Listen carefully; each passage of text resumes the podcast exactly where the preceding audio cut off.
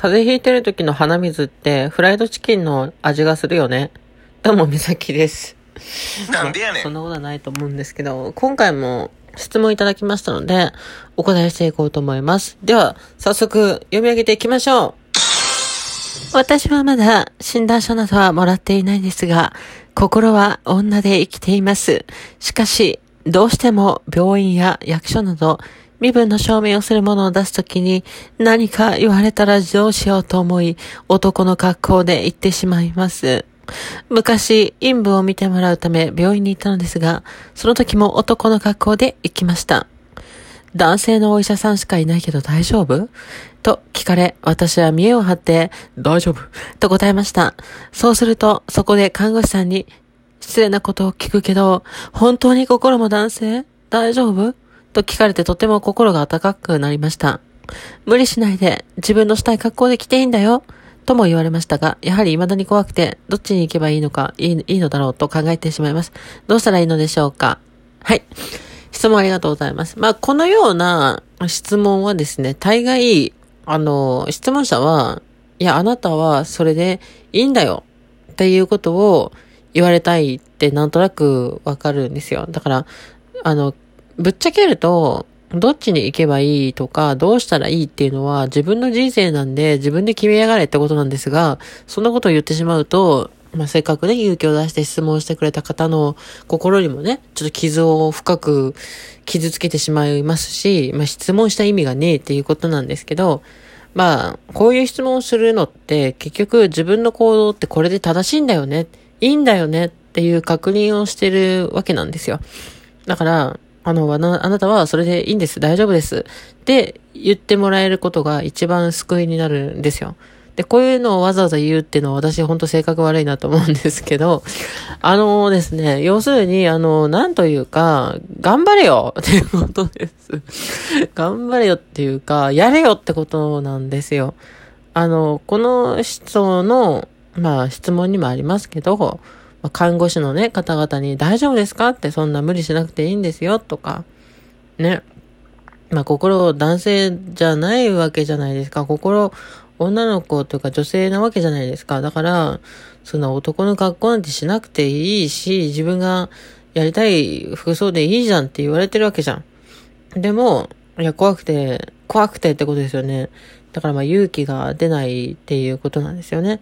まあ言うならばなんて言うんですかね。あの、頑張って可愛い服を買って、家で自分で試着してもぴったりで、わ、可愛い、マジこれ好きっていう服があったんだけど、それを、あの、人前で着ていく勇気がないってことですよね。だからどうしたらいいでしょうかっていう感じの質問に似てるんだけど、もう、出歩けとしか 言いようがないです。はい。だからね、まあちょっと質問違うかもしれないけど、可愛い服買って、大好きな服があって、自分で着てみてもすごく似合ってるんです。それを、まあ外で着る勇気がありません。どうしたらいいですか？外で着れってことです。はい。もうそれしかないよね。外で着たいんでしょ？じゃあ着るしかないじゃないですか。結局はあの、なんていうか自分の心の問題なんですよ。なんか周りから変な目で見られたらどうしようとか、なんかダサいと思われたらどうしようとか思ってるわけじゃないですか。だから要するになんかお前は男なんだからとか言われたらどうしようとか思ってるわけじゃないですか。そんなのは世の中を探せばいくらでもいるわけなんですよ。あの、ま、私もね、YouTube とか上げてますけど、顔が男だとか骨格が男だとか、あの、顔の骨いつになったら削るんだてめえとか、声低いぞとか、男らしすぎるぞとか、体格良すぎるぞとか、タイム濃いんじゃねえのとか、声おっさんじゃん、顔おっさんじゃん、みたいなね。汚ねえ、気持ち悪い、みたいなね。まあ、そんなこと言う人はもうザラにいるわけなんですよね。うん。まあ、そういうこと言う人は、仮に私が生まれながらの女だったとしても言うんでしょうけど。はい。だから、まあ、人間生きてれば、あの、人からとやかく言われることはあるんですよ。で、それが正しいか間違ってるかとか関係なしに、とにかく人のことを批判する奴は世の中にザラといるので、あの、ほんとマジでガン虫みたいな感じですかね。あの、なんか、外歩いて強風が吹いたら目にゴミが入ることってあるじゃないですか。あの、曇ってるっていうか天気が悪い日に外に、外歩いてたら雨が降ってきて濡れることってあるわけじゃないですか。それとか、普通に歩いてて滑って転ぶこともあるし、階段から足を踏み外して、ちょっと膝をぶつけるってこともあるわけじゃないですか。まあ、外歩いてればなんか、ゴミ回収車のと横を通り過ぎて臭いとかね。まあ、だから生きてれば、なんか、ああ、嫌だなっていうことはいっぱいあるんですよ。だからそれを、ああ、どうしようみたいな感じで引きこもってたら、あの、なんつうか人生の醍醐味を味わえないよってことなんですよ。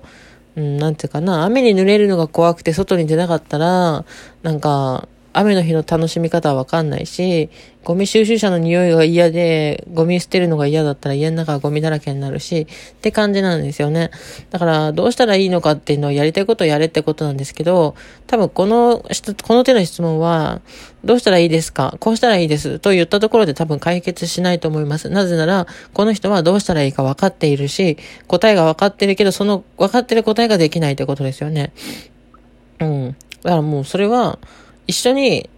が、頑張ってくれる人を探すしかないんじゃないですかね。だから、うん、怖くて外出れないんだったら、一緒に行ってくれる人ですよね。なんか、ホラー映画とかホラー漫画見た時に、トイレ一人で行くのが怖いっていう状態に似てると思うので、一緒に行ってくれる人を探すしかないですし、一緒に行ってくれる人が見つからないんであれば、勇気を出していくしかないので、あの、本当に勇気を出すしかないですね。で勇気の出し方としては、あの、周りが自分のことをどう思うが何を思うが関係ねえと。むしろうるせえぐらいに思っとけばいいと思います。あの、まあ、理不尽なことって世の中いっぱいあるんですよ。外歩いてれば気持ち悪いだの、服がダサいだの、歩き方がおっさんだの、いろいろ言ってくる人は世の中に5万といるんですけど、マジうるせえと思うしかないですよね。あの、まあ、大体そういう人に文句を言ってくる輩にと、やからこそ、人から何かとやかく言われるようなことしかしてないやつが多いので、なんですかね。まあ、例えば芸能人でもそうですけど、服装とか髪型とか体格とかを馬鹿にしてくるやつは、じゃあその人は超モデル体型なのかっていうと多分体型めちゃくちゃ崩れてると思うし、お肌の手入れとかもしてないと思うし、モテるかモテないかっていうとモテないと思います。あの、人の批判とか、抽象をすることに躍起になっていて、自分のメンテナンスとかに気が回らない人が多いんですよ。だから、あの、人に文句言うけど、じゃあお前はどうなのって言われた時に、本当に文句言われる要素しかなかったりする人も多いので、あの、本当に雑音とかゴミだなとしか思わないでいいと思います。なので、まあ何ですかね、まああなたはどういうことをもう悩んでるかわかんないですけど、そのゴミとか雑音みたいなものにビクビクしちゃってるってことなんですよ。うん。なんですかね、あの、気憂なんですよ、気憂。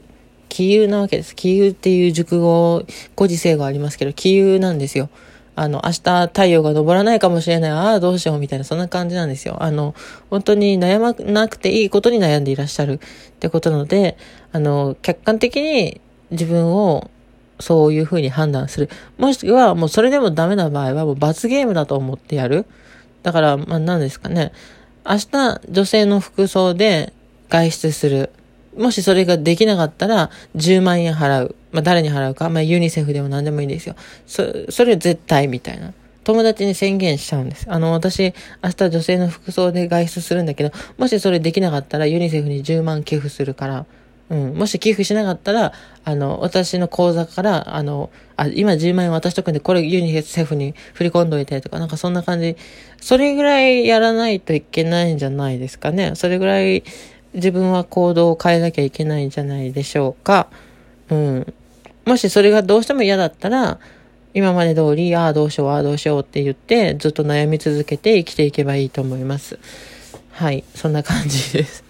すげえ説教みたいになっちゃった。はい。というわけで、この番組では、えー、皆様のお便りを募集しております。あの、スザンヌ美咲、あの、毒舌で人の感情を読み取る能力が著しく低くて、あの、人の心を共感する能力が著しく低くて、本当サイコパスとか呼ばれてるんですけど、そんなサイコパスの私でもよければ、気軽に質問を送っていただければと思います。というわけで、最後まで聞いていただきありがとうございました。よいしょ。